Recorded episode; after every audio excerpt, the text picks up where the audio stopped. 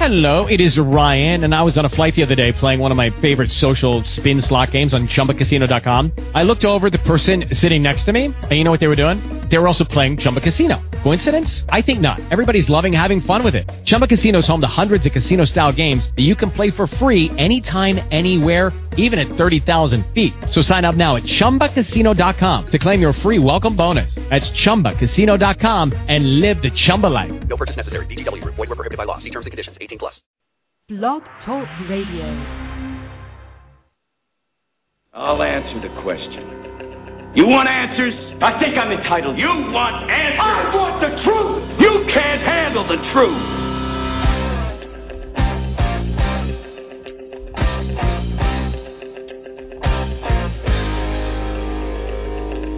You've heard about it. You've read about it. You've talked about it. And now, you've found it. This is Truth About Trucking Live on Blog Talk Radio, the largest radio social network in the world. With your host, Alan Smith, a veteran of OTR trucking, business entrepreneur, and the most recognized name for assisting CDL students and new graduates. It's time to shut down that big rig, sit back, and come join the conversation.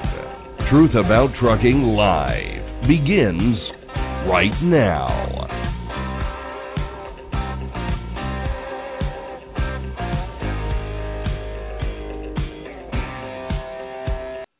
Well, welcome back to the show. Today is Thursday, May 16th, 2013. Hope everyone's having a good week, and we appreciate you tuning in this evening. Our call in number, if you would like to be a part of the show, 347 826 9170.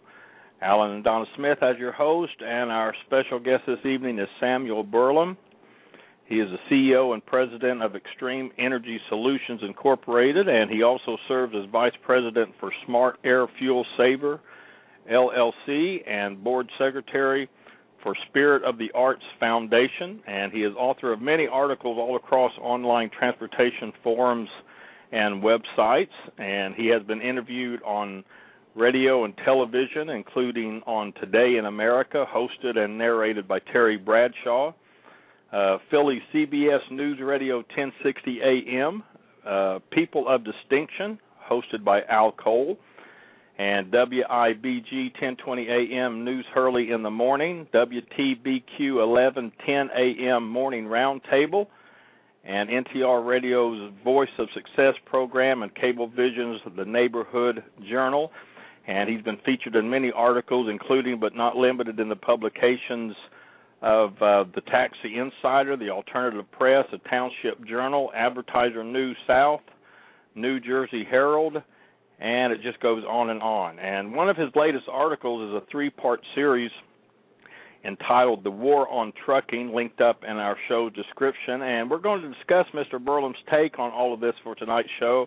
As well as learn more about his interests and concerns for the uh, industry as the uh, as he travels extensively. I understand back and forth to Washington D.C. as he's heavily involved within regulations of the industry. We'll learn more about what kind of those regulations are with it, and uh, our special guest, Samuel Burlum, as we take a look at his series, The War on Trucking. And Donna, I know you were hustling around. Did you make it?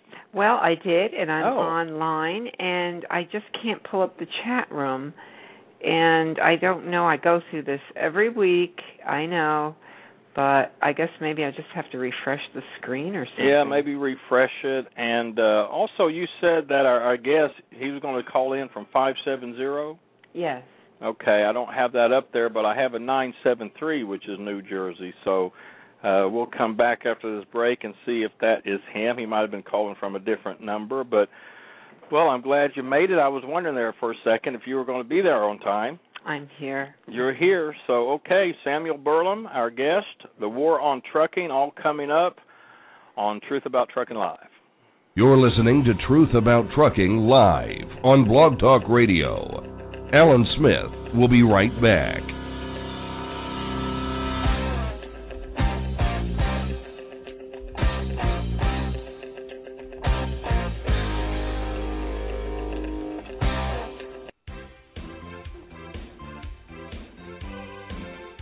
Hey everybody, Alan Smith here with the Truth About Trucking Live on Blog Talk Radio. Have you been driving a big rig for a while now and considering starting your own business as an owner operator? Well, Lone Mountain Truck Leasing offers the best lease purchase plan in the industry. With a small down payment and monthly payments around $1,000 or less, you make the monthly payment, and when the final payment is made, they hand over the title. It really is that simple. There is no big balloon payment at the end, and secondly, the truck is yours, not a lease plan under one trucking company. So if becoming an owner operator is your goal, do it the right way. Do it the best way. Contact Lone Mountain Truck Leasing on the web at lonemountaintruck.com or give them a call toll free at 866 512 5685.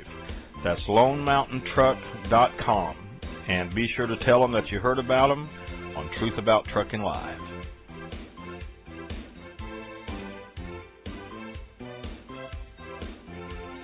Hey, thanks again for listening to Truth About Trucking Live, and I want to tell you about XRS Corporation and how they're leading the way for the industry's mobile technology. XRS puts the power to improve every aspect of trucking in the hands of the ones who matter the most, the drivers. Named to honor the natural evolution of Xata, their previous name, and Road Science, their ongoing business focus, XRS is a company and a breakthrough mobile technology platform dedicated to alleviating the increasing demands on drivers drivers, owner operators, and fleet managers. XRS is leading the trucking industry's migration to mobile devices for collecting and analyzing compliance and management data. Through XRS, fleet managers, owners, and drivers can collect, sort, view, and analyze data to help lower cost, increase safety, attain compliance with governmental regulations, and improve customer satisfaction all through their mobile devices. Their simple plug and play solution eliminates costly equipment purchases, installation, and training by delivering intuitive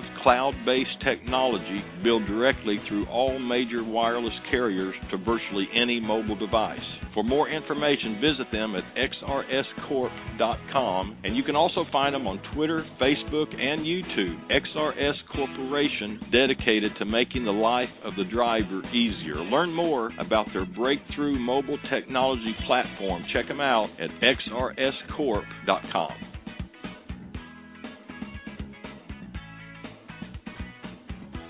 This is Truth About Trucking Live with Alan Smith. To be a part of the program, call in now at 347 826 9170. Skype users can call in by clicking on the Skype button on our show page. To be a sponsor of the show, email Donna at info at truthabouttrucking.com. Now, back to the show.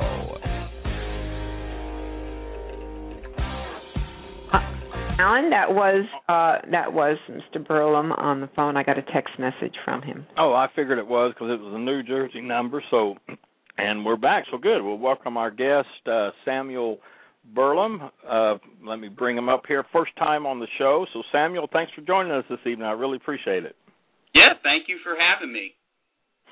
Well, listen, I I, I know um, Donna spoke with you. Uh, few hours or so before the show. I mean, you're a you're a busy guy. I uh, you know, you have a we have about an hour or so and I was going to start off the show by sharing your full bio, but realized that if I did, it would take up the entire show. So, I mean, you're you're really into a lot of ventures, including very active in Washington D.C. Like I said, concerning the industry regulations that I assume deal mostly with emission controls. But just just share a little a uh, little more about yourself and what all you do for those listening who may not know. Sure. Um, you know, I, most people think that uh, you know this some big corporate outfit, and uh, what's really interesting is I actually grew up around the trucking industry. My father was an owner operator for most of his life. Uh, started out with Ligon, uh, which later became Landstar as an owner operator. Uh, 1979, he led up a uh, a charge against New York City, where all the owner operators pretty much closed down the GW Bridge uh, because of the tolls and all the extra taxes and fees, and they won their case. Uh, and then uh, he later ended up going to work for Wakefern, uh, which is associated with a supermarket called ShopRite here in the East Coast.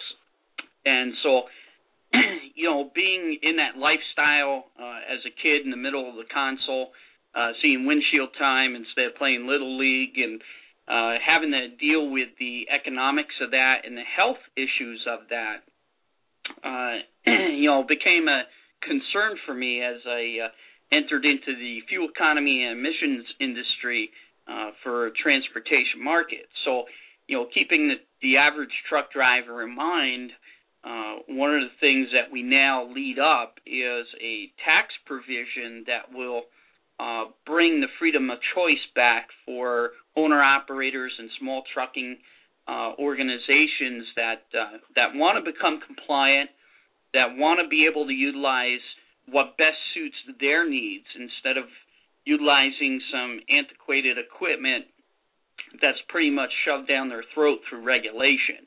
And, you know, the cost of what is forced upon them for some smaller owner operators and smaller family owned uh, trucking establishments, they just can't afford that equipment. And so it's kind of really puts an unfair advantage for the small business owner in this country. And of course, you know, if it wasn't for a lot of the owner operators, we would all be held hostage to very high uh, rates from the larger uh, Fortune 500 trucking companies, and there's not many of those left that are family owned. Uh, as a matter of fact, there's only one of them left that is a coast to coast carrier that's still family owned, and we we have a good relationship with that entity. So you know, I, I grew up around the industry.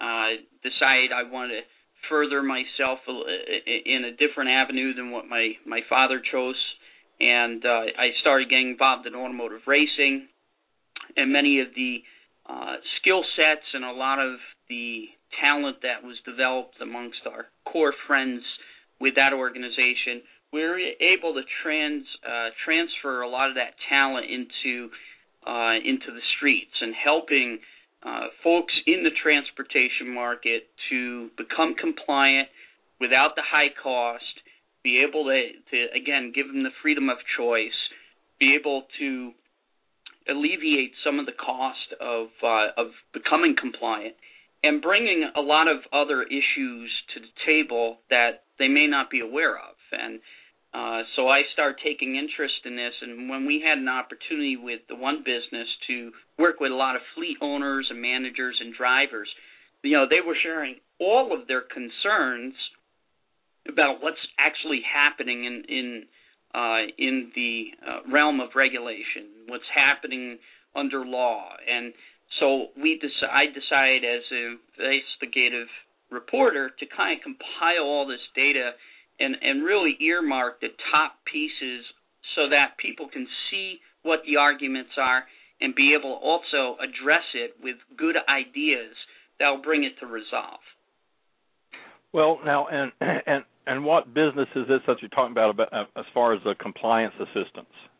Well, they're you know um, under the EPA National Diesel Retrofit Campaign uh, called Stop the Soot there was one company that came into play that wrote regulation with EPA and basically has held a monopoly on this arena where now EPA is mandating every big rig to have what they call a diesel particulate filter, which is nothing more than a very, very expensive catalytic converter that uh, requires a lot of maintenance and extra upgrades.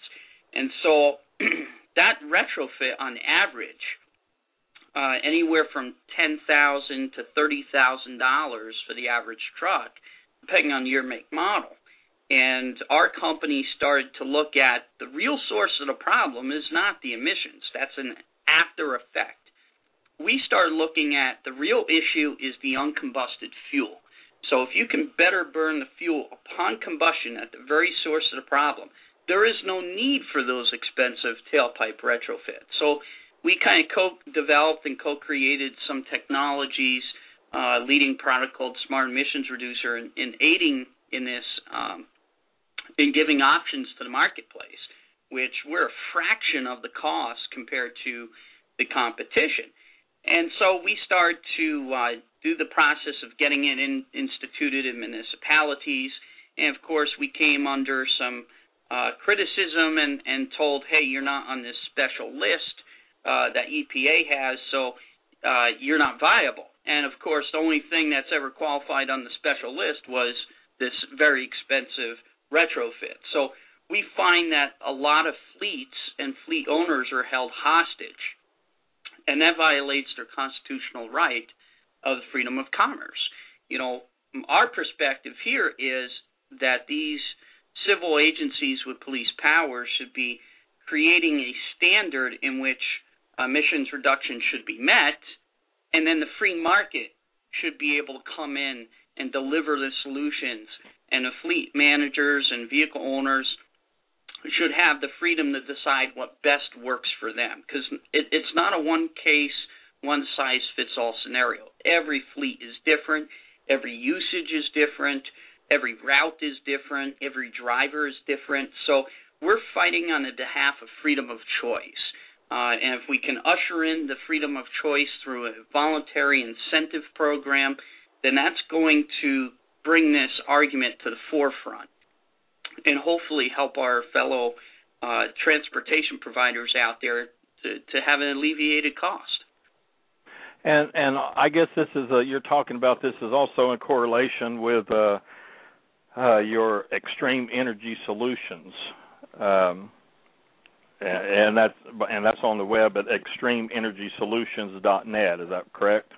That's correct well, because I knew you were in stock car racing and you're into so many things, and I tell you, I started following you a while back and reading your articles and watching, you know, kind of watching you and sitting back and and I asked Donna oh about a month or so ago. I said, "Hey, you you know the Samuel Burlum guy?" and and she wasn't quite for sure. She'd heard of you and you know seen you a little bit, but I said, "Look, you really need to you need to look at look this guy over. I mean, this this guy's pretty amazing. You're you're into uh, just a lot of things." And I said, "Look, get on there and read read his uh, War on Trucking three part series." And um, Donna, you recently did that, and you were just kind of blown away. Oh, where's she at? Oh, here I am. There you are. All right. I'm sorry. I keep the mute button on because of the dog. But when you finally you were looking at that series we're going to talk about, and yeah, I was like, um just you were kind of jaw dropped. I know. I felt like I wanted your autograph. well, you know what it is when when we um when you read things like that, you realize the passion behind somebody and you know the convictions they have about what they do and it comes through in the writing. And of course if if you know anything about us which i'm sure you do uh you know that that that's part of what we are is the passion behind the things we do. So i think that's what really grabbed me more than anything and i really appreciate that. Um i printed out all your articles so I, I have uh, quite a bit of work to do here. I skimmed over them, but I really want to get into them because they're extremely. And I suggest I put the links in on the chat room um, for parts one and two and three. And um, I've also posted them up on Facebook. So I strongly suggest uh, to everyone to read these articles. Yeah, and they're also linked up on our show's description, and uh, again, your uh, your website too on this uh, Extreme Energy, extremeenergysolutions.net, and um, I mean you, um, I mean you were you pretty impressive. I mean you you were an invited speaker for the World Green Energy Symposium in Washington D.C. Tell us a little bit about that real quick. Sure. Uh, World Green Energy Symposium is a worldwide forum where they bring industry experts, regulators, inno- uh, innovators, and inventors uh, people that from schools of thought kind of get all together in one setting and really hash out a lot of these issues through a um, question and answer presentation uh, that outlines some of the major moving targets in the green industry around energy, economic, and environmental sustainability. And so uh, we were identified by a gentleman Mr. Robert, uh, Professor Robert Gallagher, who is their executive chair, uh, that identified our technology uh, through all the word of mouth and uh, from searching online, and, and they happened to see our technology was implemented both in the private sector and in government uh, pilot programs. And we kind of broke a, a a wall in the fuel economy industry, never really been done before, and that is in the fact that we allowed people to to perform discovery before they even put any money on the table to buy the product. So these pilot projects, what we would do is we go in, select a series of vehicles, put our product on it, monitor the results. At the end of 90 days or 120 days, we would generate a report. And during this time, we would get to know the fleets and their concerns and all the different things that they had to deal with. Uh, and we were able to, to refine our process and our technology uh, so that by the time the trial was done, the return on investment pretty much paid for the product, so it made it practically free. And so the numbers crunchers and bean counters of these entities sat down and scrambled all the numbers and looked at the bottom line and said, "Hey, this thing, you know, the, the, their innovation works. Uh, they they're willing to put their money where their mouth is. They're real time folks. They have an understanding of the industry. They come from both the innovation space and the competitive space, not just the, from the space of commerce. So by getting all this collective data and and uh, uh, testimonials, uh, I was asked to come in and share about um, share about our technology and how it's really a proactive approach on dealing with a lot of our uh, fossil fuel usage concerns and deal with things in a very affordable manner. So I was asked to give a small lecture about transportation solutions. and at the end, we were approached by many, many entities that are now starting to institute our product. Well, one thing that caught my eye, um, and you're you're probably um, too humble to mention it, but it really caught my eye. I mean, you speak you've spoken at a lot of places. You were in a at a college, I believe in New York. Uh, I don't have it in front of me. Speaking, uh, I think to a business class, and a pretty renowned uh, college professor there uh, referred to you as the next Steve Jobs. So that's not a that's not a small statement. Yeah, I I appreciate Mr. Gallagher or Professor Gallagher's uh, yeah. Uh you know commentary. He's uh he's been a big fan of ours. You know, our business model is very proactive, uh very humble approach, you know, even though we do have a very professional uh atmosphere, we're very community driven, very humble. And the technology we we let our products speak for themselves. So we try to create a business function where everybody wins. And by doing so, the only problem you have is being able to keep up with all the flood of business in the door. So, uh, yeah. you know, the the emissions compliance technology that we have currently is only a stepping stone to all the other things that we have uh, in, that are coming down the line.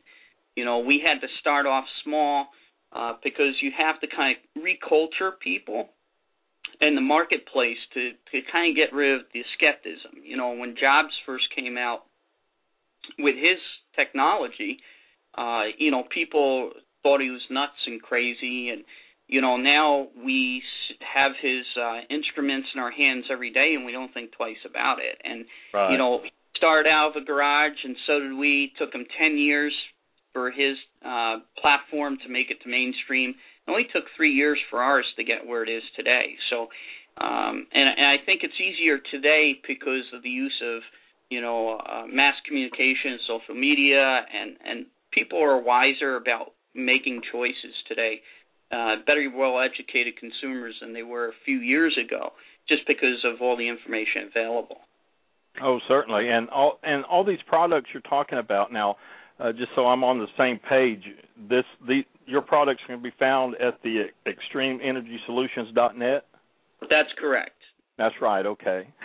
Um, I wanted to um, bring up a, a point. Hold on, I've got to get back to the page I was on. Um, if you could explain to our listeners a little bit about the the choices. Uh, you know, there's a lot of compliance. Of course, truckers are used to compliance and regulations and everything. Um, but this diesel campaign, Stop the Soot campaign, under the supervision of the EPA, how it's shutting down uh, drivers, uh, people are losing their trucks.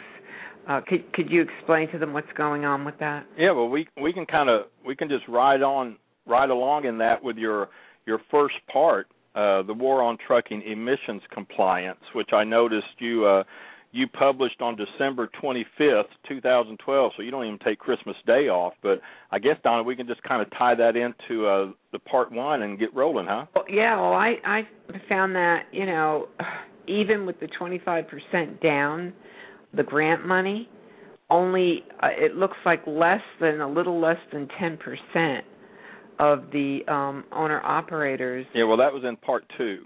Okay, was that part 2? Okay. Well, yeah. It that is, was, it, uh, that was a part of that program.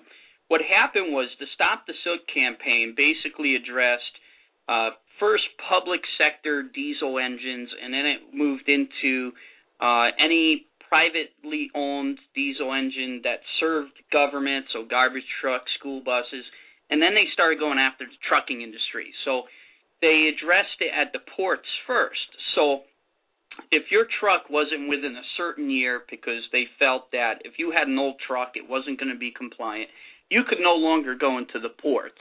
Now, knowing a lot of the owner operators that my father used to work with, you know, a lot of those guys had trucks that were 10, 15, 20 years old that they would rebuild and fix along the way because doing the intermodal work, you're not making a lot of money. At the end of the day, on an intermodal project, you know, hauling an intermodal out of the port, you're lucky to, to make 95 cents a mile. That's not a lot of money. So this campaign started to to uh, fisk out all of the owner operators, and then what they tried to do to make good for the owner operators that were disadvantaged was to give them 25% down on a new truck. And obviously, that the truck had to fit certain criteria. Uh, it had to be a brand new truck. It couldn't be a good used truck. And that was for anybody that had a truck 1994 or older. And so a lot of these owner operators uh, would take the uh, would try to file the application to participate in the program, and most of them didn't, didn't could not qualify because they couldn't make the monthly payment. So it was a program destined to fail to weed out the owner small and mom pop shops, and so that to me was very disappointing. And then on top of that, if you didn't comply with this, EPA would come in with an enforcement action and actually shut down and fine you, which I felt was very appalling. So, in essence, EPA became the judge, jury, and executioner. And if you didn't have the money to comply, you were out of business. So, this was a big issue, and this started actually in New Jersey, my home state.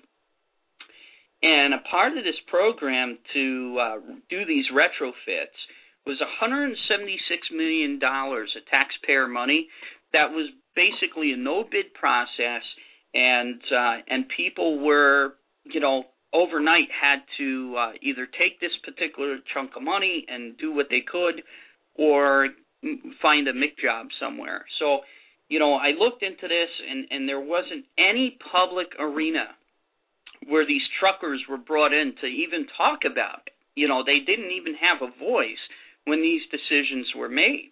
So that was uh, that led me to further investigate into these policies and even interview some of the folks that were uh, affected by these. And and from our conclusion, most of the owner operators uh, that we were discussing with pretty much lost their business and had to find other work elsewhere. Well, and and let me correct myself. That is in in part one emissions compliance. So uh, and to really kind of boil it down, these uh, the grants for New Jersey ports for these owner operators working out of the ports there. Uh, this 25% down for the new truck, and then th- those who got it ended up couldn't couldn't make the payments because their average monthly payment for that new truck was two grand. And so, to really put it in perspective, based on on your article, 99 of those of the let's see, 99 of the 110 owner operators uh, went out of business. So that's yeah, that, that's yeah, pretty amazing. Yeah, they didn't qualify for the money. They couldn't they couldn't make the payment. Um, so they pretty much had to hang up their hat and find work elsewhere. Yeah. So wow. So these are the ones that didn't qualify for the 25 percent down. Yeah, that's 99 uh, percent. Uh, 99 of the owner operators they uh, they pretty much had to sell their rigs and and go to work for someone else. Okay. I mean, there's a, a lot of things I want to bring up, and I hate to scatter all over, but um that's okay. I mean, there's a we, we would need three days to go over all this. I, I want to ask a question. There's a lot going on with the ports in California, um, with the EPA. Uh, you want to touch on that a little bit and kind of, you know, enlighten some of our listeners?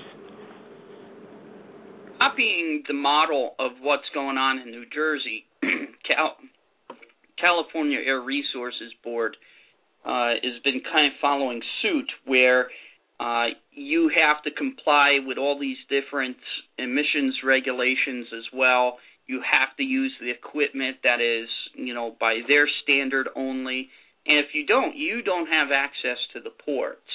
So that was kind of part one in starting to filter out the smaller trucking companies from being able to even do business in the port. Now, the ports are considered public domain. And so those owner operators who are disadvantaged, uh, in essence, shouldn't be uh, discriminated discriminated against because of their economic uh, situation. And that's really what's happened. And what's really unique about that situation is that most of the larger companies back the regulation to kind of filter out the uh, the the older trucks because it automatically eliminates a lot of competition. So in essence, between the regulation that CARB and EPA have kind of ushered in, it's uh, it's pinned the big companies against the little companies against the owner operators, and when you divide and conquer and you're trying to always vie for this positioning, uh, the industry just kind of gets washed over with even more regulation.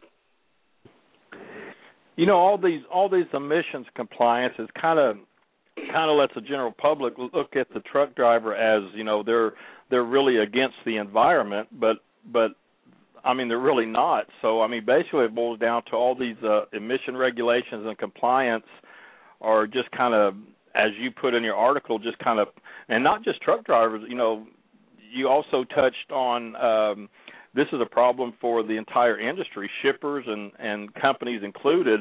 But all this emission compliance and regulation, and everything, kind of pushing them toward uh, the fiscal cliff to kind of kind of join them within the uh, governmental uh, fiscal policies. Yeah, and and it's it's a shame because at the end of the day, the general public loses out. You know, it, it there's less opportunity. It discourages you know family legacies where uh, from from continuing in the industry. You know, pop and mom are ready to retire, or grandma and grandpa are ready to retire, and they want to foster in a new generation to take over the business. And the youth doesn't want to deal with this. You know, it's too hard, it's too difficult, it's too complex, so they move on to to other pasture and so these entities end up having no one to uh, foster a legacy to. And so there's a shortage of drivers because of this. No one is willing to invest money into uh, into upstarts of trucking companies because majority of your money, besides the fuel and the equipment, isn't labor. It's all the keeping up with regulation. And with some of this new regulation, even the warehousing and the logistics companies are held accountable if they hire someone who isn't complying with all these um, moving parts. So there's this magnifier reverse logistics uh, accountability component that forces a lot of the warehousing and third party logistics uh, brokers to only hire the companies that can comply fully right out of the gate with all the monetary reward uh, that they have, their their cash ability to to be able to buy either brand new trucks or go retrofit all their older stuff with what is mandated. And so that that really puts a hurting on the industry because it even takes away the consumer's freedom of choice. Do you want to hire a family practice to deliver your goods as a farmer or as a small manufacturer, or are you only beholding to the the few top 10 major shippers in the country that you know pretty much they work together to keep the rates all within reason so that no one's ever losing out on any business. So it, it really there's multi, multipliers of these policies that really really destroy uh, our ability to do commerce in this country.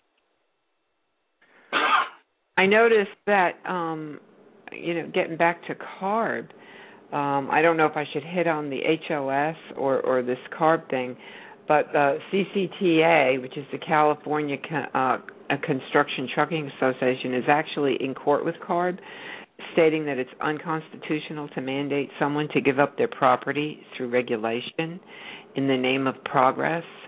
So, um, do we have an update on that, or is that still going on? Yeah, that's still going on. They're still debating that's actually in the Ninth Circuit Court right now, and the mm-hmm. CCTA is the only independent trucking association that's not tied to a national organization that's been mm-hmm. taking on this fight on behalf of all the smaller uh, commercial truckers in California. And the average owner, the average fleet owner in their organization may only own, own five or ten trucks. It's not where they own thousands of trucks. So they've been leading this up, and and they've been making a lot of uh, headway in the fact that they've got the courts to to actually look at data and look from it at it at, from a constitutional perspective. And so what this ha- has done is it's created a dialogue where now CARB had to go back and start to hold stakeholder meetings and include the truck driver uh, and get their input on what how can we solve these issues so that the environment gets taken care of, the trucking industry stays intact, people can meet regulation, and everybody wins. So this lawsuit actually created that dialogue to take place. So in essence, it's been very successful. Oh, oh, good. Um, there was another question I had. Uh, a statement here: owner operators and critics believe the changes in HOS rules main function is to eliminate independent owner operator 1099 contractors from the equation to get all drivers to become 1040 W2 employees. Um, you want to expand? Yeah. Now this is this is getting into part two of drivers unwanted.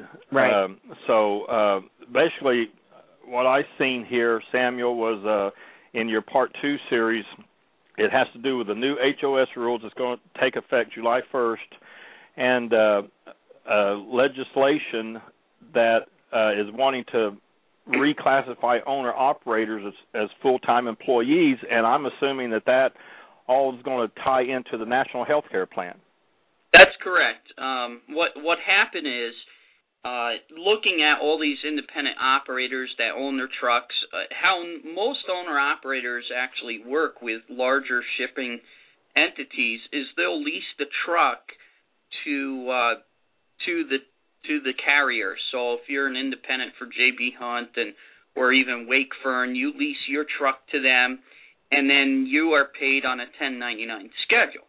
And of course, you under their rules, if you want to do work for them, you have to comply with all the uh, HOS rules, and you have to, you know, take your time off. Well, if they're dictating to you uh, how much time you have to take off and what the rest are, and and they're dictating what the loads look like, it's not like you have choice. You have to take what they give you. Then, in essence, the argument is then they are really a W two employee, and they're just leasing their property to the uh, to the uh, larger entity. So what's happening is uh, there's this potential consolidation that when you're in that situation where you're leasing your truck to a larger entity or another entity, you actually become a W two employee, and this provides uh, 600,000 plus uh, workforce to have to participate in Obamacare, and so that's been a uh, another contentious point because uh, you know based on how much money an owner operator really takes home and how much money they put in their pocket, you know they're not going to really benefit from having to participate in that. And you know having some more of their take home pay uh to contribute is going to leave them very little provide for their family and you know for most owner operators that do go get their own health plans and their own uh their own uh their own health care for their family you know they're pretty much considered high risk self employed and so those plans are, you know, anywhere from 800 to 1200 a month to to help their family. And under Obamacare, they actually pay more. So it, there's this there's this piece that a lot of owner operators are going to have to cons- reconsider their business model. So if they're going to uh, lease their truck, maybe what they may want to do is not lease their truck to that other entity and just raise some of their rates to the other entity and cover all their costs of the truck. And so they're going to have to readjust themselves in order not to fall under this. Well, you even break it down to more in in the you know the the wages. I always kind of chuckle when I see these ads for truck drivers. You know, a hundred thousand a year and and all this kind of stuff I've been writing and talking about for several years. But you write it down. You write most truck drivers' average gross wages averaged just $41,000, including uh, hourly wages, overtime, commissions, bonuses, and profit sharing. And when one calculates the average of taxes one contributes currently, most drivers only uh, let me see only see between 26,000 to 32,000 in take-home pay so having to contr- contribute to uh, Obamacare will add an additional burden, upwards of an additional 10 to 15 percent in new taxes, depending on their income bracket. So, uh, I mean, I mean, there's no wonder so many are jumping the gun, or you know, jump jumping off and moving into other things. Yeah, and you know, there's um, you know, again, I grew up around the industry, and I, I watched my father struggle, and you know, I'd watch this guy uh, and many of his friends as well. You know, n- none of them ever made that kind of money take home. A hundred thousand dollars is uh, is n- nowhere near what these guys get at the end of the day. if they're paid by the mile, they have to really hustle to make it by the mile, and that means they've got to break the law and compromise safety to make any real money. And if they're right. paid by the hour, you know, there there's only so much time you can get in in a day in order to to get compensated. So, you know, most of these folks, you know, they they make very very little money for all the time they spend behind the wheel. They have the shortest lifespan of most of these hard uh skill, you know, working skill professions. The average truck driver uh dies at 58 to 68 years old. Uh it dies broke you know that I don't think that's uh, very good for people that move our the goods around that make our country uh, move while we're sleeping. I think it's awful, and to force them into a situation where uh, the little bit that they have left to provide for their family has to go to a, a program that they don't agree with, uh, really uh, really soils uh, anybody wanting to go and do this for for a living. And and and it's been that way for decades you know and i just don't understand how you know the importance of this job to the nation and this this is how they're treated. And and you know you talked about you just said mentioned something about not not enough time in the day uh to earn you know really earn a livable wage. And we're just going to probably see that go more even further down uh due to the new HOS rules coming up and uh let's see let yeah July 1st so it's right around the corner yeah and that's a shame um you know, if if they could get rid of some, the the great essence of all this is, you know, there is hope. Uh, you know, the soldiers of today don't know. Some still wear the camouflage and the khakis, but a lot of the soldiers today that are working on behalf of, you know, the regular folk that move this country and make it work every day, um, you know, those soldiers are in suits and ties, and so they have to either through um, uh, like regulation or lawsuit uh, try to maneuver through all the loopholes uh, of these new regulations that are rolled out, and and that becomes very costly. So um, it, it's very difficult, but there is hope on the, on the horizon. You know, well, there is uh, there are some things happening. Like I said, the CCTA has been making some headway uh, in forcing CARB to actually sit down with the stakeholders and discuss things. New Jersey EPA uh, shortly, uh, just a few months ago, after the last article came out, uh, actually created a waiver program. So someone with financial burden that had to participate in this program, uh, otherwise hold up, you know, they would be held hostage and they would have to turn their truck in or go to work for somebody else, can actually apply uh, to the New Jersey DEP for a waiver and a, and a plan that's going to say, hey, instead of doing this, I'm going to try to do this. In the meantime, let me build up my my war chest and let me get some good work so then I can be a proactive citizen and and slowly engage in trends in the way that government would like people to go. So there are there are those breakouts happening. Well, uh, I, I just wanted to say a quote that I found very Okay. interesting, and because I know the drivers listening are are really going to um, agree with this. It says uh, the only thing government knows how to do is tax us to death and create new laws that keep bureaucrats and officials in office. If they had to live six days a week on the road for the meager margins the trucking industry makes, I'm sure things would be different. And I guess uh, gentleman Weiss uh, said that. Is that correct? Eddie uh, Eddie Weiss actually um, was a uh, a guy here in northern New Jersey that was in a carrier owner operator. He had a couple trucks where he actually did um, uh, work out of the intermodals, uh, the ports of New Jersey. And as soon as this stuff got ushered in, he pretty much lost a lot of his business. So uh, he ended up having to go and and contract more inland with with companies where it was okay to use an older truck, and um, and so he ended up moving on to that. And and with all these other new regulations, the guy said, you know, enough's enough. I, I've got to think about hanging up my hat and moving on. And you know, it's unfortunate. He's right. You know, if if um, if the people that are making these rules had to live with the decisions that are made, things would be very different. But the fact of the matter is, most of these people making these laws and regulation, they they are not people that have to brunt the cost of these decisions, and they're not people that have to uh, deal with the repercussions of it. You know, they create more law so that they can justify their tenure, and I think that's appalling. And so does most of the owner operators that we had discussion with around these issues. Well, why? I mean, it does seem you know we're trying to move into a European state. I mean, you you write here the current uh, industry average profit margin is less than seven percent.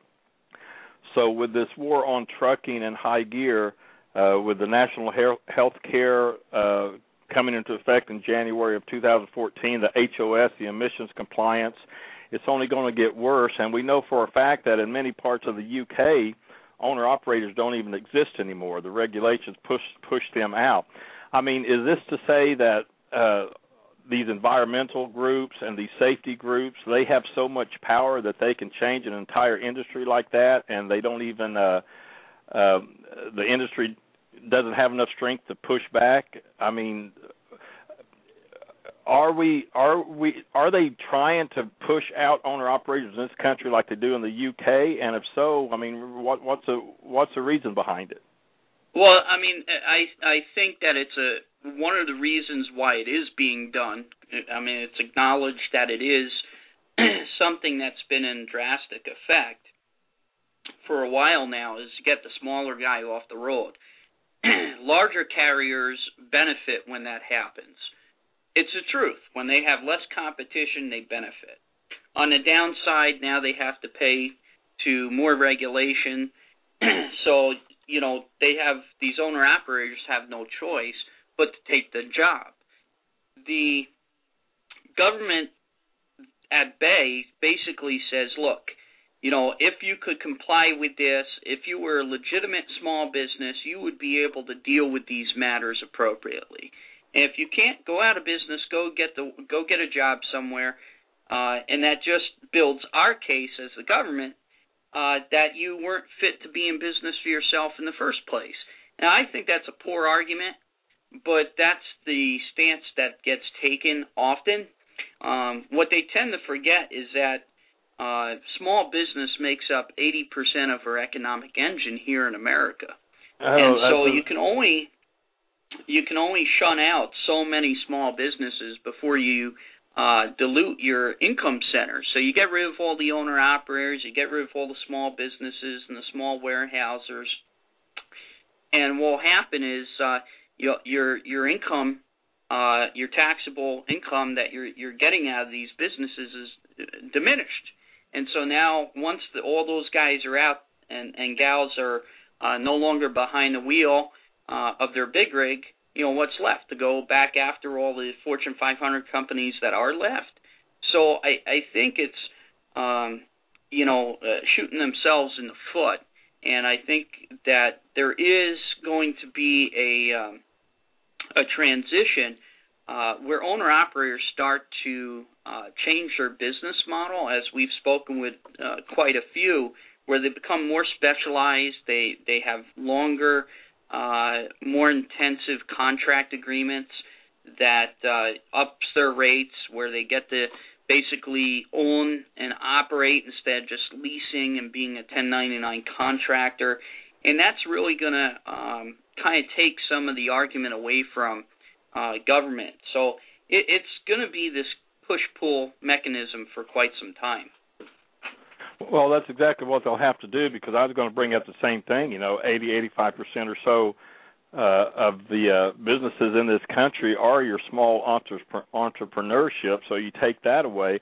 So really, Donna, it's like um, I wrote about that a couple of years ago. I pushed it out there where it was all about building a monopoly within the industry, and that sounds exactly uh, uh, what Samuel's saying they were heading to.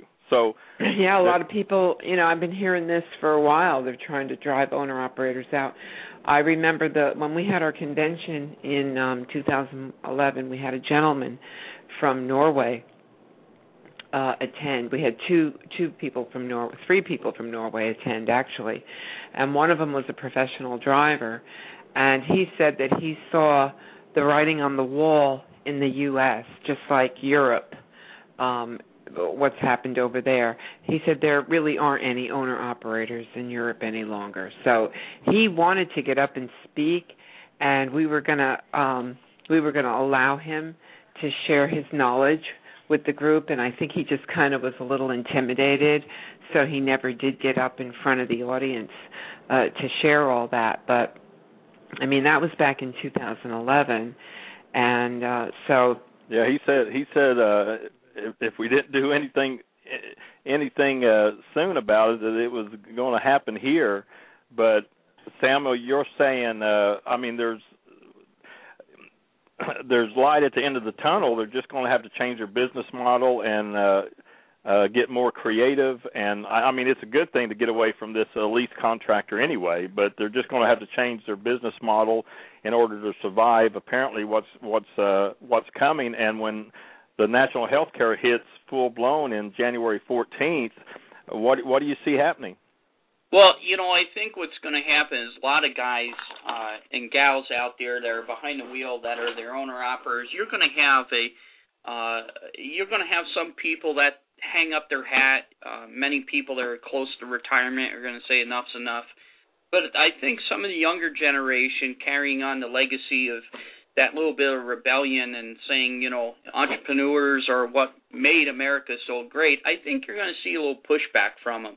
And I think given the opportunity, they're going to really excel in making their point and and uh, being able to to work their themselves through this and uh, in, in aiding them in their cause. One of the things that we've managed to do with our uh, proposed tax provision is to offer fleets uh, a uh, tax credit voucher uh, so that they can become compliant with a piece of technology that has a good track record and everybody wins. And so you're creating the jobs, you're keeping owner operators on the road, they become competitive with the uh, larger shippers again, and you and you end up having a, a prosperous economic uh, engine that's very competitive.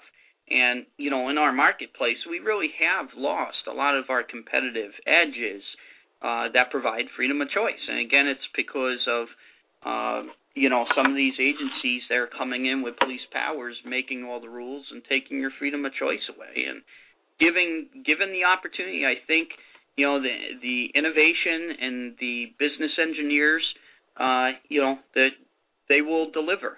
Uh, guarantee it. They'll they'll deliver, and and being able to take that power away from uh, an agency and being able to put it back in the legislator uh, legislation. Uh, and by the people, with the people, for the people, and let those representatives decide what's best for their own backyard. Uh, that will make a huge wave in trending this thing uh, where it needs to be. Well, you're you're just you're into so you're just all over the place. Where do um I mean the service that you provide for the the compliance and what you were just speaking of? I mean, where do uh where do people go to uh find more find out more about that? If uh they can go to our website extremeenergysolutions.net, they can actually uh, uh send they can sign up for a quote uh and if they even give us an LOI saying, look, I, I'm interested in this thing to go on so many vehicles, uh, uh, contingent on the tax credit. Uh, by gosh, we will do everything we can to make sure that those people are on the list, uh, so that they're in line to be able to get get our product on their truck. Okay, so extremeenergysolutions.net uh, so that's really your your main site, and you can be contacted through that, and that's that's the that's the website they all they they need to know. That's correct. Okay, extremeenergysolutions.net. Um, okay, Donna, we're going to go to part three. Anything else on part two that you? Oh, I, I, t- now maybe I missed it, but I'm real curious about this legislation reclassifying owner operators as full time employees. Where's that at right now? Um, that's still um, that's still a moving target. Uh, I know that uh, after the fiscal cliff package was uh, uh, was on the foref- uh, the fiscal cliff issue was on the forefront. A lot of these issues kind of were subordinate to that. Uh, right now, with the fiscal cliff package uh, being what it was, is really a temporary band aid.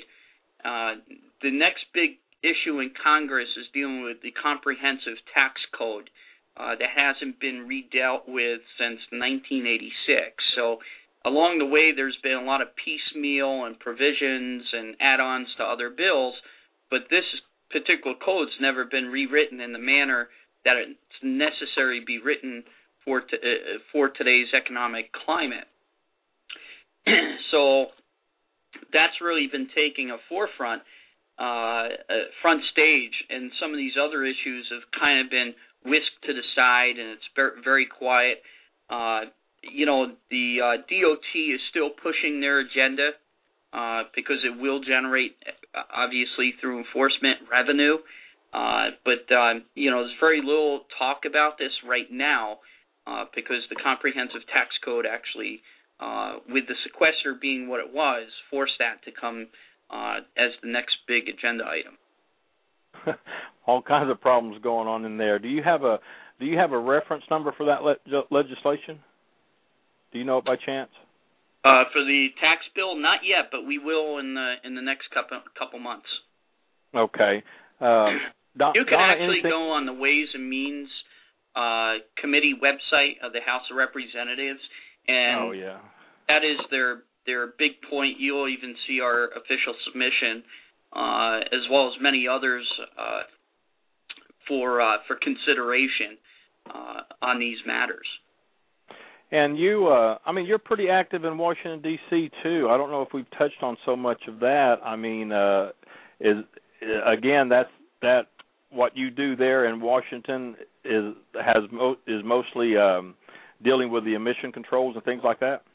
Well, a lot of what we do is we educate members um, that these issues are important too, uh, because it's important to let our uh, our elected officials know of hey how their decision is going to affect their own backyard. And so we found that when you inform and create public awareness to members of the Hill, uh, they can better make uh, they can make better decisions on behalf of their constituents. So we took a proactive approach because of all the barriers uh, through these different EPA and whatnot that would not allow for innovation to be adopted. You know, it was time to start saying, hey, you know, why are you commanding the marketplace? I thought that's why we had a free market. So uh, bringing these arguments to the table, who's going to appreciate them the most is your local legislator, your congressman or senator. So we decided to start uh, educating members on the Hill about what we do, the the actual benefit uh, for them, which is job creation. If it is a free market, let the free market decide who's the winners and losers. And uh, so we're there often uh, educating members on the Hill about what we do and the social good that we provide. We hire a lot of veterans, uh, which is a hot topic uh, because you have all these folks that have sacrificed their lives uh, for our freedoms and they come home displaced uh, with issues. Their jobs are gone. They need new training. So we work with a, with quite a few groups and in helping people uh, regain entry into the marketplace, uh, whether it be with our company or other companies that we know that hire a lot of veterans. Uh, we're there because some of our clients uh, are also in the DC area. Uh, some of our larger Fortune 500 business fleets that we service have vehicles uh, all over the Northeast and the East Coast, and they also have depots and whatnot to service the Washington D.C. metro area. So we're there servicing some of our clients. We're also uh, we also have our credentials to be able to do business with the federal government uh, as a GSA provider. So there's always a lot of moving parts, uh, and DC has become a very interesting place because the, many members of the world come there to find out what is the latest and greatest idea. So we've been invited to business delegations that came from foreign countries that are doing discovery to uh, solve their own issues. And so we we're there um, in support of those delegations and provide uh, provide some solutions to some of their challenges that they're having in their country. Wow. Okay. Um, well, Donna, do you have anything else on part two? Oh um no, no, I'm I'm kind of looking over um part 3 right now. Um it's all very I keep going back and forth actually. I have all three pages opened up. Yeah, you have to kind of read all this uh, two or three times to absorb it all, but Samuel will go to your last part, trucking part uh war on trucking part 3, the battlegrounds um uh, does that really just kind of bring it all together and points toward CARB and the EPA? Yeah, uh, what what I tried to do in this was kind of show that there is hope, and and I wanted people to be able to see where, you know, these contentious discussions, whether it be via court or public forums, are going on. So if they have interest uh, in in taking a proactive approach, not feel like a victim, but actually become an actual stakeholder and voice their opinion or their concern, they might be able to to to become involved and uh, be able to address that. So if they're in California and they don't like what's going on there, um, you know, call up the CCTA and say, look, you know, here's my concerns, and you know, let me write a letter stating what I feel, or let me go to the stakeholder meeting and be able to get my two minutes opinion into the regulators that are writing the policy. Uh, or you can, when EPA has their stakeholder meetings uh, or are asking for uh, requests for information, you know, uh, people are able to go and provide content on exactly their their uh, position in things. And so this was a way to kind of identify all the moving targets and be able to, if people were interested in partnering up on these targets, they could actually go and um, and participate and, and take a proactive stance in changing things. All right, I'm sitting here kind of looking through it. I, I wanted to. Oh, go ahead. I, I noticed a, a, a name in part three, Joe Rajkovac. I, I hope I didn't mess his name up too. um, uh, is is this the gentleman? I'm pretty sure it is who was with OOIDA for so many years. I I believe he is. Um, oh. yeah, he's the uh, director of government affairs and communications for the CCTA. Okay. All right. So that's where he went. It's it's. uh I'm just reading something he said. This is the most important case in the industry's uh, generation. The ports of Los Angeles tried to regulate interstate commerce on what is considered public property, which is a dangerous thing. So um, that's his uh, that's his take on that. Yeah, and where he was coming from was that was the issue that he was kind of getting at was, you know, if if this is allowed in California where you have to buy uh extra passes to be able to go into the port and you have to do all this other stuff regulation other cities and and regions will say hey that's a model where we can generate more revenue and so that's where it becomes very dangerous in the in the effect that now public property it's already supported by tax uh, money and and grant money and has already been kind of paid for a long time ago. Now comes under this new fee and penalty system, and so that even hurts uh, small truckers even more. And so that's where this becomes very important. You're basically fighting for what you already pay for, and and that's where uh, the rubber really meets the road. No pun intended. Right, right. I, well, here's a question. I mean, I I hear a lot of drivers say, "I'm not even going to go to California." I remember when we had our our moving business. excuse me. We wouldn't go to California. Remember, Alan? Um, yeah, it wasn't so much for that, but it was. uh Well, I think we ended up going a few times, but I mean, things have uh things have really increased uh worse since that time. So yeah, many many drivers are just refusing to go in. I mean, is is there a danger that if they put so much, you know, burden on truckers that they're just, you know, have, going to have a difficult time having people go out there? Well, I think what's going to happen, um, and you're starting to see this happen in some capacity, is you, you'll have some terminals that are right outside the state. Uh, a lot of stuff that's now being developed in Phoenix and Nevada and Washington State. And so carriers will go as far as they can. They'll work with another broker or another carrier, and they'll have special equipment that only stays in California. So who can really afford that is only the larger companies. So you're going to see a lot of the smaller guys. Uh, if all if all these things go through that the way that CARB would like to see them trend, you're going to see a lot of the bigger carriers have more market share, and a lot of the smaller carriers just working with them in tandem for maybe the last uh, thousand miles or 500 miles to deliver the goods. Okay. Yeah. Well, that's that's what I thought, and that's just you know one more way to to reduce them.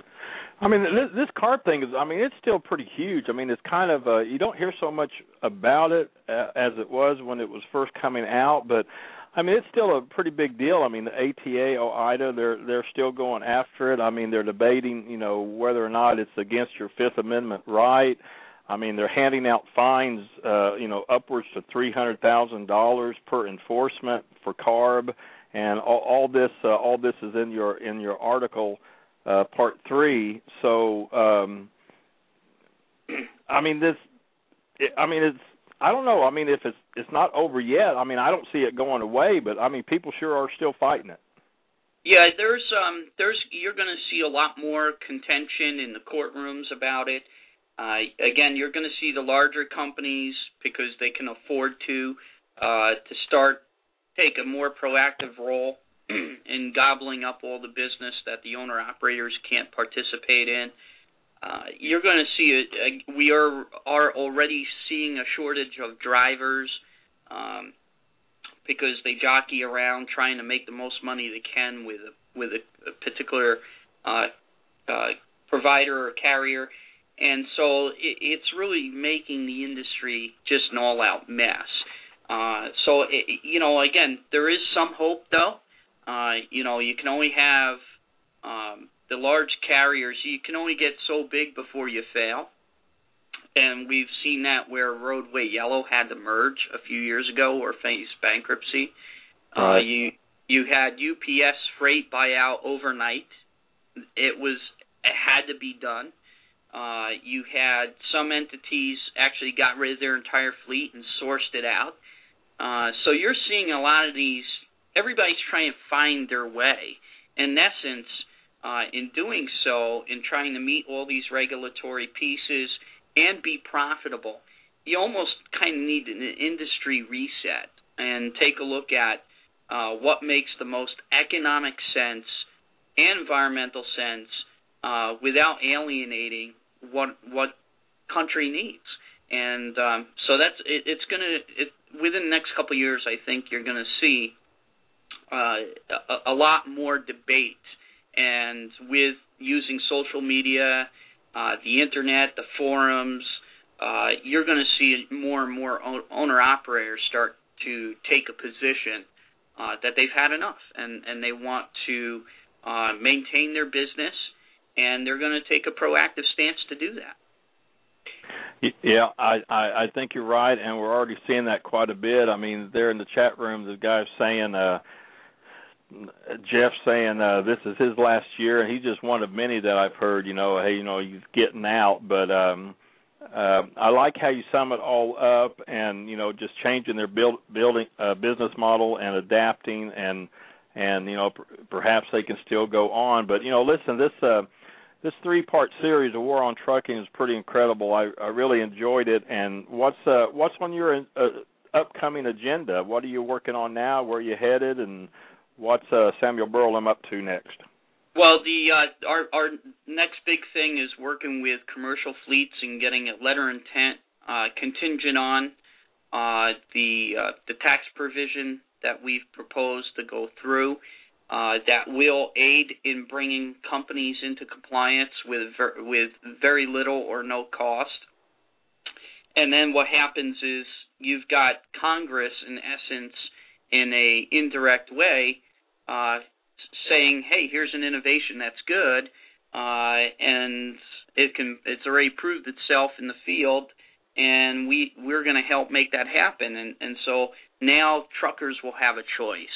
And the next piece of that, um, we're, we're looking also to work with vehicle manufacturers as well in aiding them in ushering in the ability for them to adopt choices uh, instead of being forced uh, to utilize just one thing. Because uh, again, every year, make, model engine is different, and it's not a one shoe shoe fits all. So that's a a big part of what we're working on now. Um, as far as the uh, journalism piece goes, I'm, I'm starting to uh, look into uh, some of the uh, how trucking and farming has been tied together and how they've been kind of working together uh, and how one does really affect the other and, and what are some of the same points that they both have to deal with in order to make their business viable. Um, so that's a that's one of the projects that uh, we're looking into uh, getting published in the near future. And that will be on uh, the alternativepress.com uh, under your um, uh, what is it, the the, uh, the Green Lane. The Green Lane. That's correct. All right, and that's a that's a publication online publication for just uh, what four or five cities in uh, in New Jersey, but it's uh, it, it's it's pretty big. I mean, it's out there all over the place. But it, I had it right. TheAlternativePress.com. That's correct. It actually covers 42 towns. Oh, uh, 42. Yeah, throughout the it's it has been rapidly growing. Uh, they have a business model to be able to go to coast to coast uh, within the next few years, and so um, uh, you know, they're all about getting the local news in your own backyard and sharing the points that affect all of us so that we can take a proactive approach in informing ourselves with the facts. And and if there's something that we feel we need to do and take an action step that will change things in a positive manner, then you've got information that you can do that with without getting all kinds of crazy opinions or mudslinging or any of those things. So um, it's very different than a lot of the other media out there. Um, it's it's purely objective and and not subjective and uh, based on fact and and interview. Uh, you know, the, both sides are represented in every piece that I write, and so you know the argument. You know, you be the judge um, as the reader of what what perspective do you want to take. Yeah, well, it's great reading. I really, I, I really enjoyed reading it, and um, uh, I'll just, I just continue to follow you because I'm glad I uh, got to know you a little bit. Maybe I'll meet you one of these days. Or you know, our time's winding down. I know you're a busy guy, but um, you know, I really appreciate you taking the time out of your schedule to join us this evening. I, I really appreciate it. Hope to meet you one of these days. Absolutely. I, I you know, I get behind the wheel to, uh, you know, drive coast to coast myself. Not in a big rig, but uh, you know, uh, to meet my clients. Uh, I believe in that good old fashioned uh, get to know who you're doing business with, shake their hand, have a cup of coffee, talk it over. Uh, so I do travel coast to coast, and uh, and and so I'm out there, and um, I make myself readily available. Well, now I know you're. I mean, you're in stock car racing. You're also a stock car driver. Uh, when do you find time to drive? Uh, you try to find time. Uh, you know, being a regional uh, competitor, the schedule is a lot less uh, than if you were a national competitor. So we uh, you try to find time. You know, it's taken a little bit of a back seat, so we kind of go once in a while. Right now, uh, we were actually participating up to about two years ago, just about every weekend uh, in the season, which is about 20 weekends, 25 weekends in the season. So, um, you know, these this year and last year, a lot of that kind of took a back seat, but we still go now and then to keep our uh, keep our nose in the community and and have one leg in the community and still keep our contacts uh, uh, you know good and and our relationships uh, together so that in the future we can go back to that and and have our fun again once all the hard work is done. I hear you. You got to do that. So, well, listen. I really enjoy your readings, and uh, I really appreciate it. Again, thanks again for being our guest. Uh, we'll uh, try to stay in touch with you. All right. Thank you. I, I it's an honor to be on your show.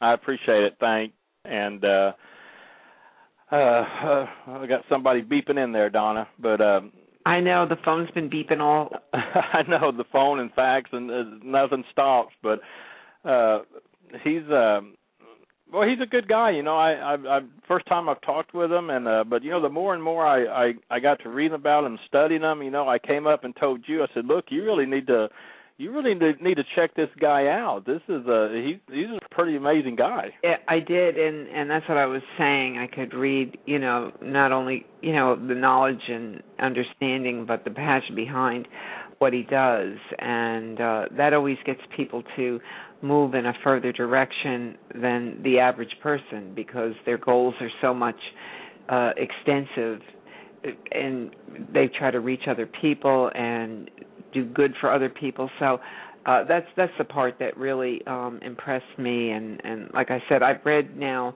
pretty much all three of uh, of these, but I want to read. Like you said, you have to read them once and then go back and read them again, and then that's kind of where I'm at right now.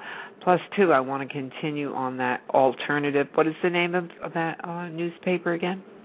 The uh, thealternativepress.com. Okay. Okay. And uh, you can probably just type in uh, the alternative press uh, dot com, Samuel Burlum, or the War on Trucking, and uh, or the Green Lane, the Green Lane. Right. That's the heading that it's under, and you'll find all his articles. But yeah, I mean, I've read them three times. You just really have to take your time and go through it and absorb it, and it's very in depth, very well written, and um, it's pretty amazing stuff. Um, we'll have to uh, uh, stay in touch with this guy. I'm, I, I've never had anybody call me the next Steve Jobs, so you know. But but he, he nice guy, smart guy. Just um, I just got to following him a few months or so ago and kind of reading his articles and you know, I finally thought, you know, man, I, I put a note on my desk. I got to get a hold of this guy and get him on. We'll try to have him on again. And um, definitely, definitely, I'd love to have him on again.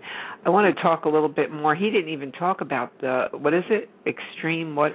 It's extremeenergysolutions.net, and um, the uh, yeah, it has to do with uh, engine combustion, and I uh, I think it's kind of some kind of fuel uh, fuel treatment, and I've seen things similar to that. That I mean, it really really works. It's it's um, it's amazing stuff. So uh, we might have to get them back on to more to talk about that. I mean, we had a three part series. We had so much to go over here and we went through it here pretty quick, but I I think we covered it pretty good. But I think so. Yes, it's extremeenergysolutions.net, and you can also um, everything about them is up there, and and uh, you know there was all kind of photos of the start car races and engines and and everything, the the green energy and it, it's so it, it's so much to absorb. That's the thing, you know. You just have to keep going back and looking and looking, and that's what really caught my attention. Like, you know, wow, look,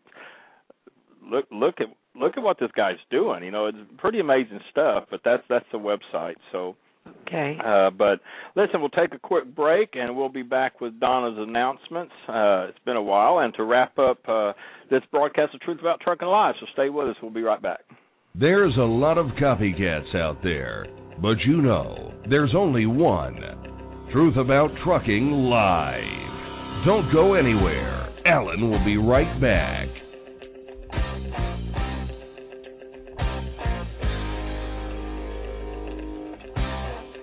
Hey, thanks again for listening to Truth About Trucking Live, and I want to tell you about XRS Corporation and how they're leading the way for the industry's mobile technology. XRS puts the power to improve every aspect of trucking in the hands of the ones who matter the most, the drivers. Named to honor the natural evolution of Xata, their previous name, and Road Science, their ongoing business focus, XRS is a company and a breakthrough mobile technology platform dedicated to alleviating the increasing demands on drivers drivers, owner operators, and fleet managers. XRS is leading the trucking industry's migration to mobile devices for collecting and analyzing compliance and management data. Through XRS, fleet managers, owners, and drivers can collect, sort, view, and analyze data to help lower cost, increase safety, attain compliance with governmental regulations, and improve customer satisfaction all through their mobile devices. Their simple plug and play solution eliminates costly equipment purchases, installation, and training by delivering intuitive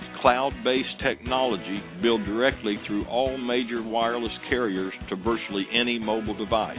For more information, visit them at xrscorp.com, and you can also find them on Twitter, Facebook, and YouTube. XRS Corporation, dedicated to making the life of the driver easier. Learn more about their breakthrough mobile technology platform. Check them out at xrscorp.com.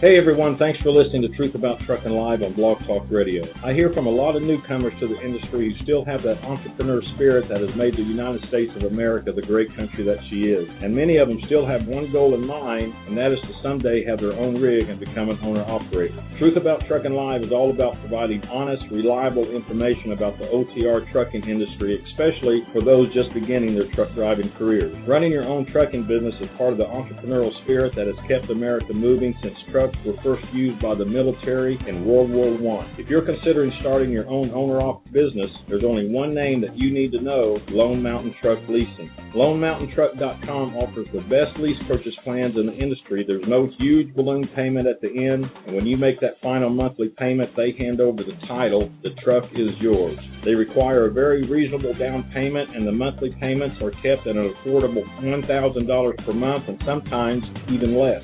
A great inventory to choose from, including Peterbilts, Volvos, Internationals, and Freightliners, and all of their trucks are mechanically checked out, dependable, and ready to go to work. And unlike trucking company leases, if you choose to change motor carriers, the truck goes with you. It's your truck. Check them out at LoneMountainTruck.com or give them a call toll free 866 512 5685. LoneMountainTruck.com, the honest guys with the sweet lease deals. LoneMountainTruck.com.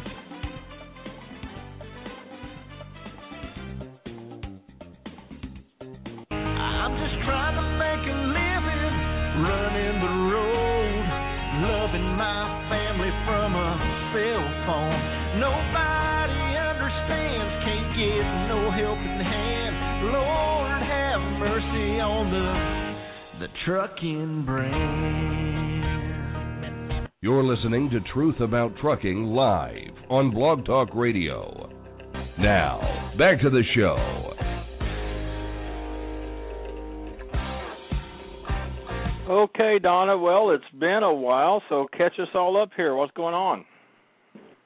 Well, our biggest um Caught you off guard, didn't I? Yeah. well, I was just closing out about 1,000 windows I had open on the computer.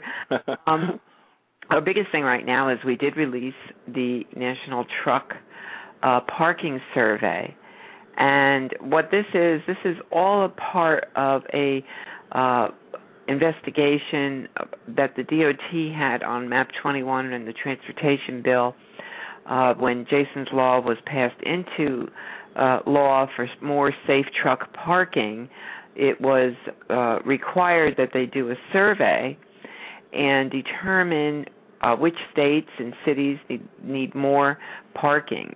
Uh, well, Hope Rivenburg, who everyone knows, uh, the crusader for Jason's Law, uh, decided that if there's going to be a, a parking survey, truck park survey, that that the drivers should be the ones who participate in this. They should be the voices in this.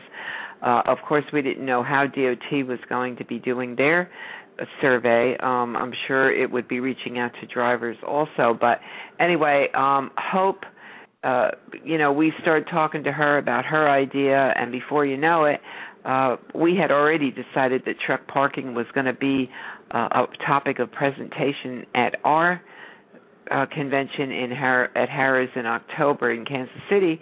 So we figured, well, this is perfect. Uh, well, on board with the presentation is uh, Richard Wilson of Trans Products and Andy Warkaba of AirDoc and Warkaba and Associates, who have the um, skill and knowledge to help with this, getting it together, interpreting results, and helping Hope with her presentation. Uh, also, on the research and uh, meetings that we've had every week, and helping uh, Hope is Desiree Wood of the Women Truckers Network and Sandy Talbot, who's a veteran driver, also with the Women Truckers uh, Network. And uh, they've been working uh, on the, and see, there's another part of this survey which nobody sees uh, the online survey that everybody's taking now, which I'll tell you a little bit more more about that in a minute. Uh, Hope's also doing another part, which is called the driver focus. And these drivers are actually taking notes and pictures and, you know, sending them over. They're part of a closed group on Facebook where they share their information and that is also going to be part of the presentation besides the survey that's going up nationally. And I want to tell you that since uh, we made that link live, and it's been it's been a little more than 48 hours. It's been about 50 hours since it went live. Uh, the last time I looked, there was over 600 responses to that survey, which is phenomenal because it's only really been out on the Ask the Trucker blog uh, Overdrive magazine did pick it up. Todd Dills wrote a great article on it. Um, I'm not sure if OOIDA has their article out. Um, we did speak to them, and they were going to put the survey up uh, uh, up there. But in 48 hours to have over 600 responses, you know this is an issue that drivers are passionate about, and uh, we do thank Hope for taking this uh, this step and motivating everybody, inspiring everybody to take it to the next level. So, um, again, thanks Hope for you know four years of inspiration uh, and hard work lobbying in Washington uh, like you did. Um, which brings me to the convention because she is going to be there presenting um, uh, all the results and data, and that is um, October 11th through 13th in Kansas City, Missouri at Harris, same place we had it last year. Our other speakers this year are Jim Bouchard of Think Like a, a Black Belt, and he's a tremendous motivational speaker, and uh, he speaks all over the country, um, all all kinds of uh, corporations and uh, just people who need to have this motivation behind them. Uh, again, Hope Rivenburg, along with Rich Wilson and Andy Warkaba, will be presenting the truck parking shortage and the uh, Jason's Law and the Truck Parking Survey, and Jeff Barker, who is with OOIDA and a columnist for Landline Magazine. Uh, he's going to be speaking to everybody about the truck driver shortage and truck driver wages and kind of uh, bring it all together because everything is pretty much related. He's going to bring it all together from a driver's perspective. Exactly. And uh, I've spoken to um, Jeff, and it sounds like it's going to be a tremendous presentation. So we're looking forward to that. You know, it's going to be interesting because I always hear from you know, you know, people like our sponsors and attendees. You know, they're always saying, uh, "Well, we we we really want to know what the drivers think. We want to know what hear what the drivers have to say." Uh, well, they're they're going to hear it this year. Right, and you know, I mean, I know so many people express these opinions and it's you know common knowledge with a lot of the the drivers within the industry however it needs to be out there for everybody to hear. And of course you know we do videotape everything. So it'll be great to have that on uh videotape as well as hope in uh jim's uh presentation. Well you know a big idea behind this convention is to uh continue the onslaught of awareness you know not and you know yeah drivers know a lot of all this already but the the mainstream media and the general public do not. So that awareness factor is still a big big part in this convention. Exactly. I mean and that is like the number one uh thing to to really look at the awareness factor and then you combine that with social media because that's how people become aware the more um more active they are uh, in social media, the the more in tune they are to what's going on, um, you know, the whole hashtag deal and everything, which we're hoping, you know, we can uh, expand on at the convention even more to share with people how to get your word out there more. So, exactly, that's exactly what this is um, when we call it a truck driver social media convention. It's awareness. So if you just replace that social media with awareness, you could call it the Truck Driver Awareness Convention. yeah, exactly. You know, um, uh, also this year again is the Pride in Your Ride Truck Contest. Uh, big prizes and trophies sponsored by um, uh, Dan Harmon of KC Trucker and Rides uh Rides and Rigs magazine. Yeah, that, that was so cool last year. It was. I wanted one of those trophies, but I didn't have a truck. I know. The it was. If you go to the um website, you can click on the link for the photos and and see all the prizes. Cobra um gave some awesome prizes last year for the top 3 winners. Uh, uh, in that contest, so you can see all of that. I mean, GPSs, CBs, things like that. So if you are attending, you want to basically shine up your truck, have it look real pretty, because uh, that's what the contest is about. It's not about how much chrome you have or how fan- it's how well you maintain your truck. well, all these rough male drivers are they're saying, do we have to call it pretty? Uh, yeah. Well, we'll have it looking nice. We'll call it pride. Pride is yeah. pride. and and by the way, you know, this year there's almost ten thousand dollars in prize giveaways to drivers this year. Uh, when you combine uh, Cobra is now a gold sponsor, and Go Truck Stop is going to be uh, sending in a lot of uh, prizes. Yeah, I mean, I mean, nice things too. I mean, when we talk about GPS, we're talking about you know five hundred dollar GPSs. I mean, they they Cobras, you know, Go Truck Stop. They've they've really stepped up, and they they just. uh, uh provide these uh, giveaways. It's just amazing. Yeah, yeah. And I just want to say that this is Cobra's third year with us, and um, they're they're just wonderful. This is Go Truck Stop's second year. They're also the sponsor.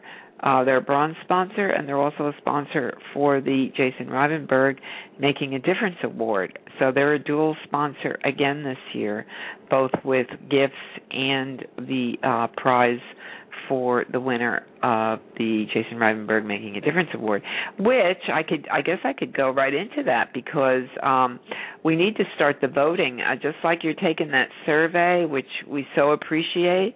Um, there's a voting going on. Three candidates. Uh, this will only take you one minute uh, to check off the box which candidate you want to uh, vote for for this award. There's Randall Doan of the Deaf Truckers United group.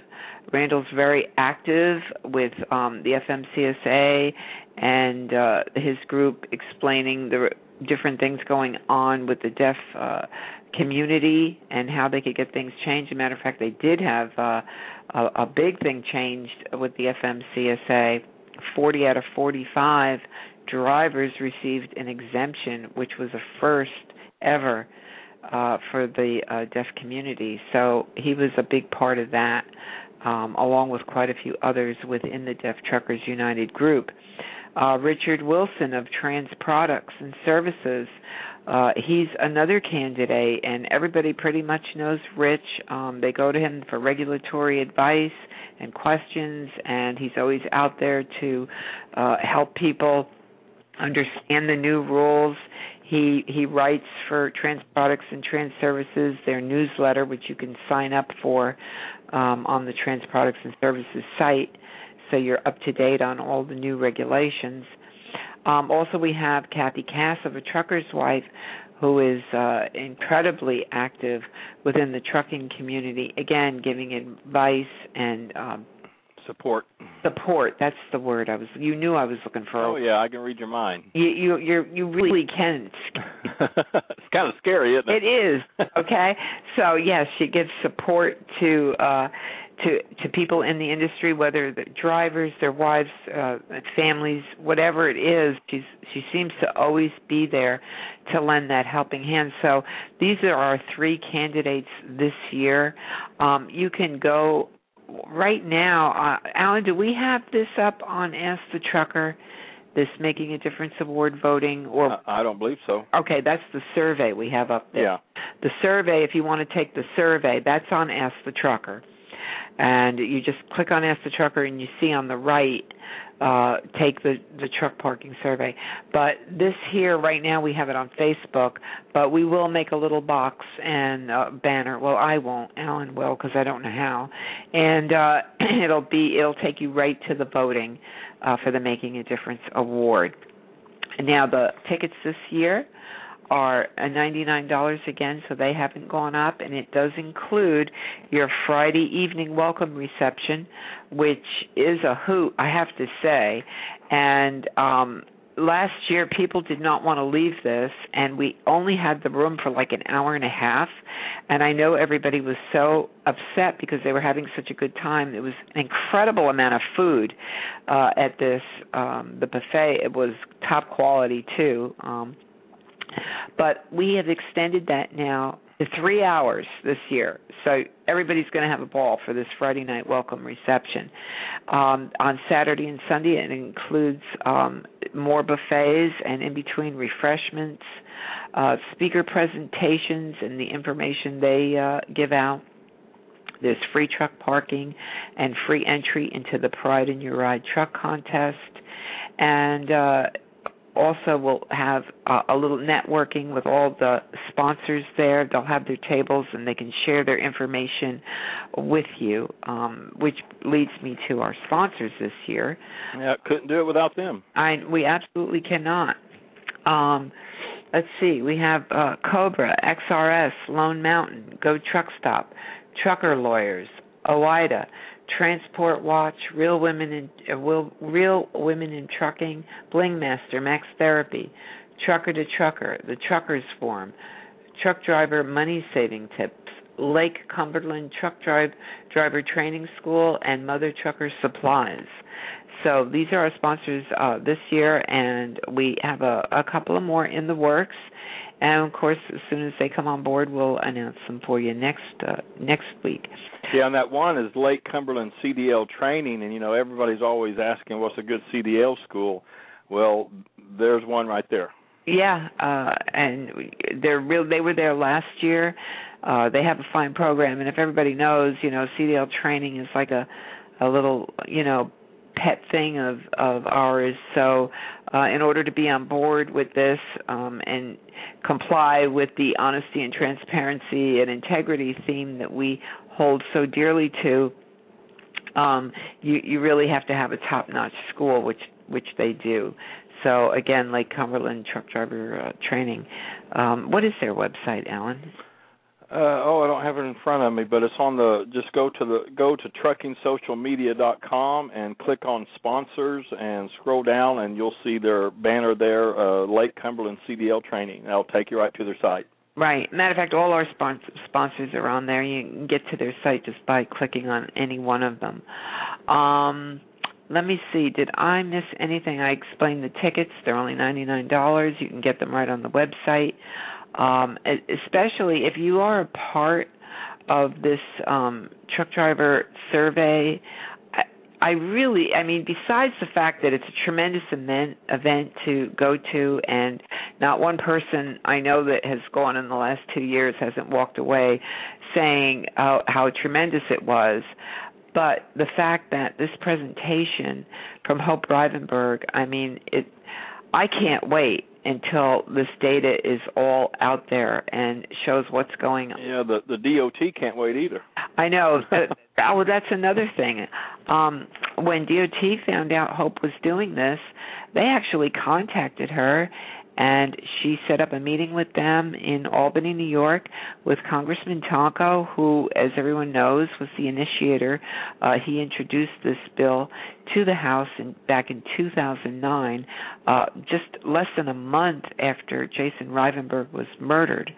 Um, so th- this is really, you know, an emotional thing for for us and we do hope that you can participate in experiencing and witnessing the results of this national truck parking survey and also to support hope uh, because I know she's touched by um, all the people who have already taken the survey, and it's only been two days. So um, I I can't even predict how many people will finally be um, taking that survey, but I know it's going to be a bunch and I know they're going to have a lot of data to go through. I'm glad I'm not on that end.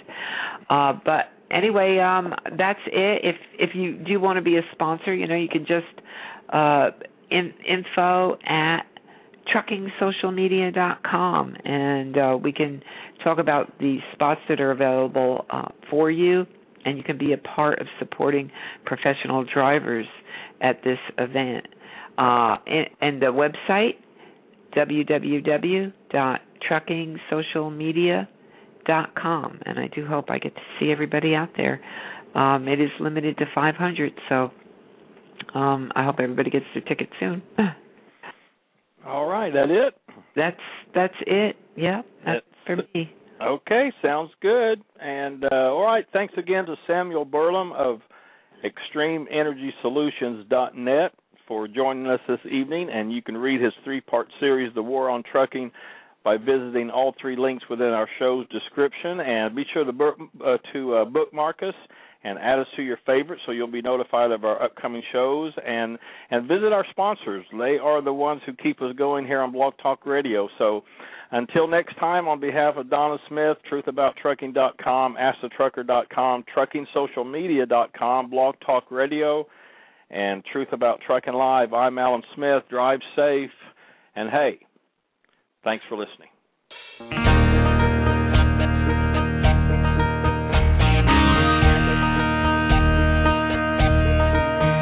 I've been driving these rigs since 79. Never got a ticket, never crossed the line. Dinner's on the table, but it's gonna get cold. Gotta get going, I've got freight too low. Well, I was running through Atlanta doing 58. A four wheeler cut me off, so I slammed my brakes. Well, the truck went left, but the trailer threw right. And I saw my life flash before my eyes. I'm just trying to make a living running the road loving my family from a cell phone. Nobody understands, can't get no helping hand.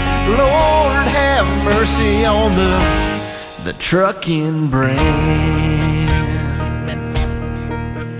I was fighting the wheel, and the next thing I know, I hit the sidewalk and over I go.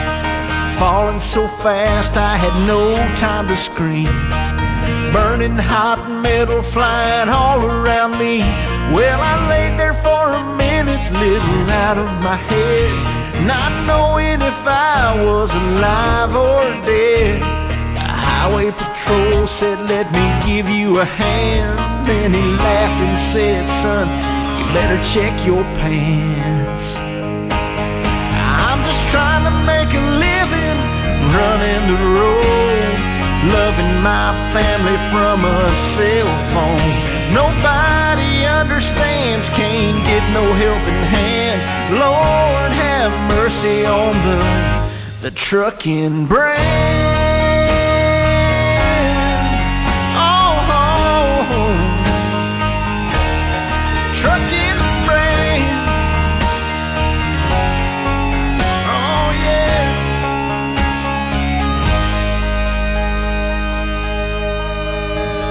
He looked at me and my burning rig, checked out the damage that was done to the bridge. Feeling a little crazy and dizzy in the head. Barely heard the words that officer said. Ten thousand dollar fine and your CDL is gone. Better call your mama to come take you home. Three million miles never a glitch. The four wheeler only got a slap on the wrist. I'm trying to make a living, running the road, loving my family from a cell phone. Nobody understands, can't get no helping hand. Lord, have mercy on the the trucking brand.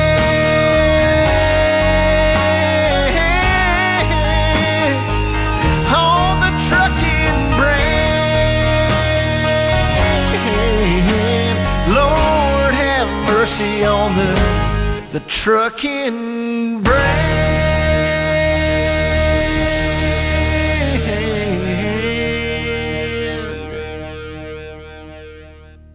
Hello, it is Ryan, and I was on a flight the other day playing one of my favorite social spin slot games on ChumbaCasino.com. I looked over the person sitting next to me, and you know what they were doing? They were also playing Chumba Casino. Coincidence? I think not. Everybody's loving having fun with it. Chumba Casino is home to hundreds of casino-style games that you can play for free anytime, anywhere, even at 30,000 feet. So sign up now at ChumbaCasino.com to claim your free welcome bonus. That's ChumbaCasino.com and live the Chumba life. No purchase necessary. Group. Void were prohibited by law. See terms and conditions. 18 plus.